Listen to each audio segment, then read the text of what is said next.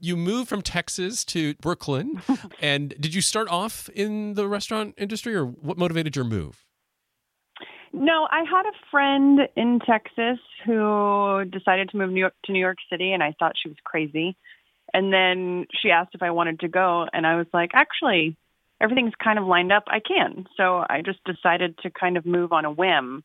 Um, I'd worked for a money manager in Texas. I had worked for a couple of restaurants, but not before I moved to New York that recently. So then when I was in New York, I worked for a company that worked with my money manager and then quit that because I didn't want to work in a corporate job anymore and started working more locally in Greenpoint and worked for a few restaurants. And then that moved into Brooklyn Brewery. Is that where you met your husband?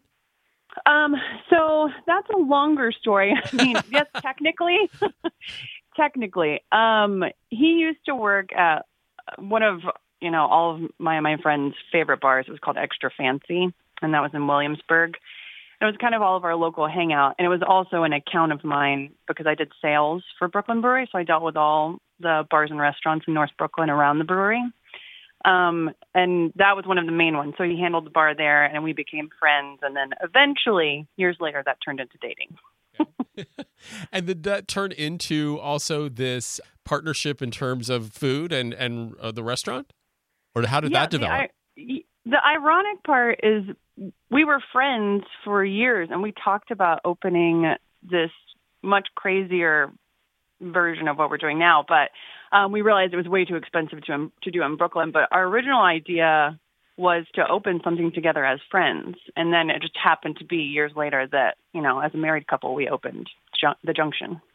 And how did you find the area? Did you guys were coming up on weekends?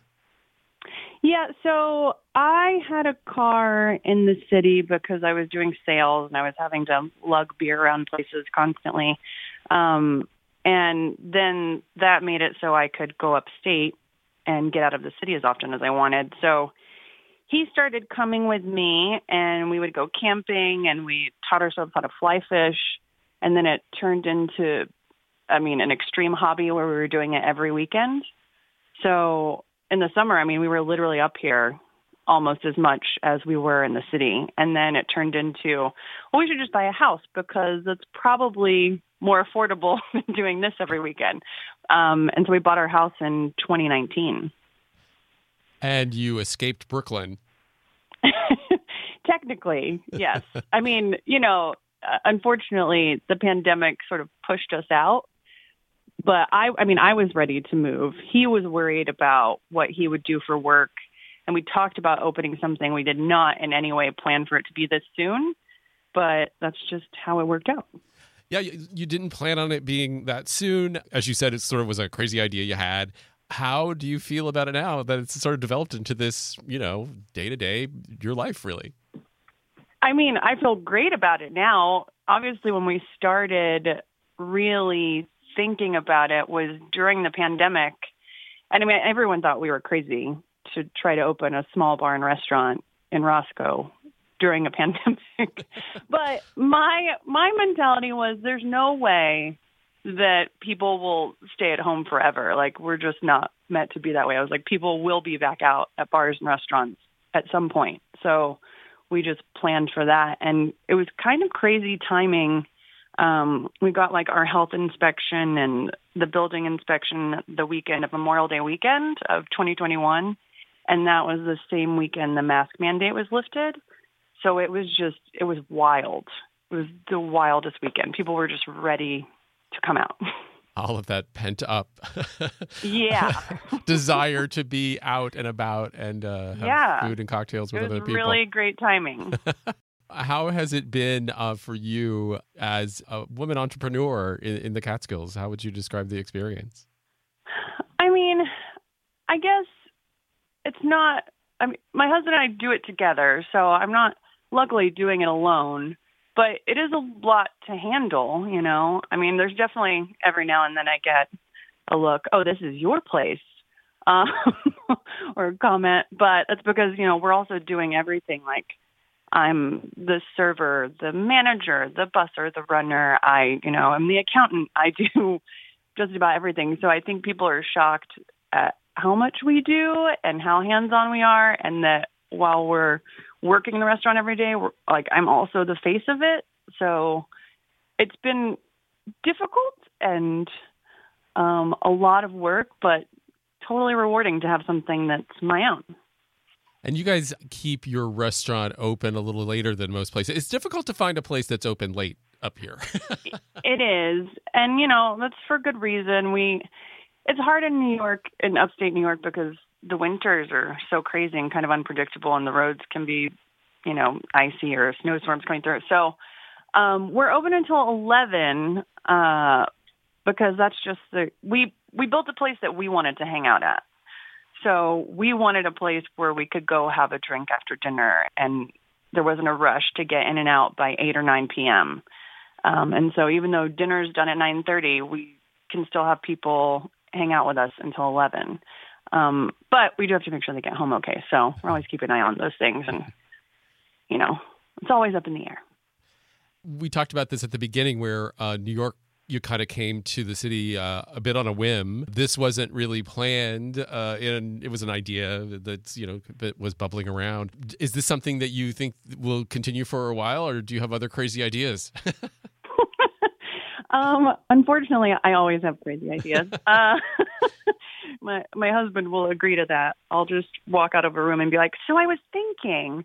Um, no, so I mean, the junction will be here for years to come. We get asked a lot about if we're going to do something else, and there have been a few things that we've talked about this year. Um, we'll definitely do something else at some point. I just I don't know when or where, but it'll be up here somewhere. I want to talk a little bit about inspiration. What inspires you and, and Aaron at the restaurant uh, in terms of food and the environment? Well, that was pretty huge for us from the beginning and still is. Um, I feel like there's a lot of places that are meant for locals or they're meant for city people or they're more catered that way, whether they intend to be or not. But we wanted to be a place that everyone felt welcome. So whether, you know, you've been living upstate for 50 years or one year, it doesn't really matter. Uh, we wanted it to be like comfortable and cozy and inviting and that continues to be our goal. Like we have a mixed crowd most nights, and I love that about our place. Um, our food is just it's approachable too. Like we don't want to price anybody out. We do have like a couple nice dishes, but for the most part, it's just consistent. Um, and we try to make sure every single day the meals come out the exact same way and there's no differences and that you know it's it's the same experience every time maybe even better who knows but um, consistency, normal operating hours, and just like a comfortable environment are what we shoot for. Like an authentic space. Yeah, it's not forced. I mean, like, you know, we both fly fish. We're in a fly fishing town. We definitely cater to fishermen, um, but like to locals, to city people, to everybody. Like we we are the faces, we're the personality, and we want everyone to feel welcome. It's almost like as if it had always been there. I mean, people do say that. You know, we're going on. We're about to be in our fourth summer open, which is crazy. Can you believe it? no, I, I honestly don't know how we survived the first year. It was it was so wild.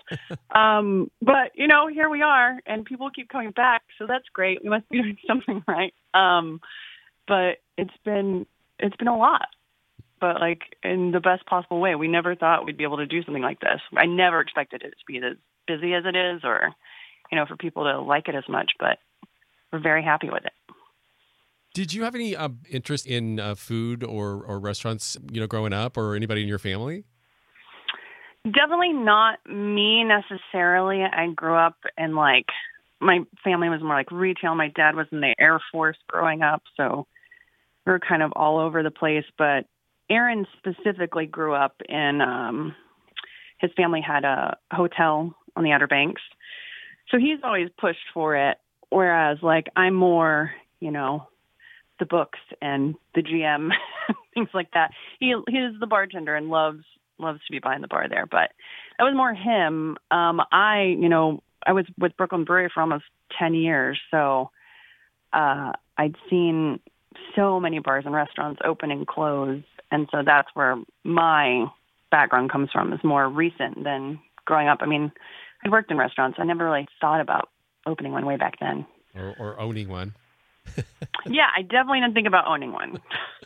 and and how you guys approach the community we talked about a little bit too and you source you try to source locally as much as possible as well yeah we try to um we deal with like a couple farms around here um we get like our venison from Halloran farm um and lots of stuff from Summer in Time farm but um you know as much as we can but then also sometimes you have to keep cost effective and that's the way we can keep prices down if we can get you know, we still use Martin's buns. Like we're not, you know, not doing anything crazy, but just doing things that taste good and, you know, are consistent is the key. What else do you want folks to know about the junction and about your experience here in the Catskills? I mean, I think we, if anyone's ever been there, you see, especially during the summertime, like how crazy and hectic it can be. Um, I think during the winter time, I've, you know, there were a lot of restaurants that announced closings this week or hours and changing or renovation or whatever. Um, and it's really difficult to own a business up here. It's not easy. And anyway, it takes a lot of hard work and effort. And You have to show up every day and really stand behind it. And I think working throughout the summer and, you know, tons of people come through town, but then when we get to winter time and it like actually slows down, I think that's my favorite part because then we can like actually sit and talk to all our regulars. We have more time to like slow down and like you know, relax and recharge and really spend time with all the people that show up all year long. And so like the winter is my favorite and that's when I love seeing everybody talking about some of the restaurants that closed. Yeah. So we need to support our restaurants. So for someone who's listening, maybe they're a first timer, they haven't been to the junction. what are what are the things they definitely should order to get that experience? Oh my. okay, so we're open Friday to Monday. I'd recommend coming in earlier. Um, but things that people love are like our smoked trout spread. We do fried artichokes with hot honey on them. We have a venison ragu and then um, our chicken sandwich actually just got voted best chicken dish in the River Report. Congratulations! Um, and then we have a really great burger. Thank you so much. Um, but yeah, we have a really great burger. All we have a small menu. It's all, you know, it's all going to be good and consistent. But you know, smoked trout spread and artichokes and ragu, you can't really go wrong. And you can find out more about the Junction at thejunctionroscoe.com. I've been talking to Misty Hackworth Thank you so much. Thank you so much.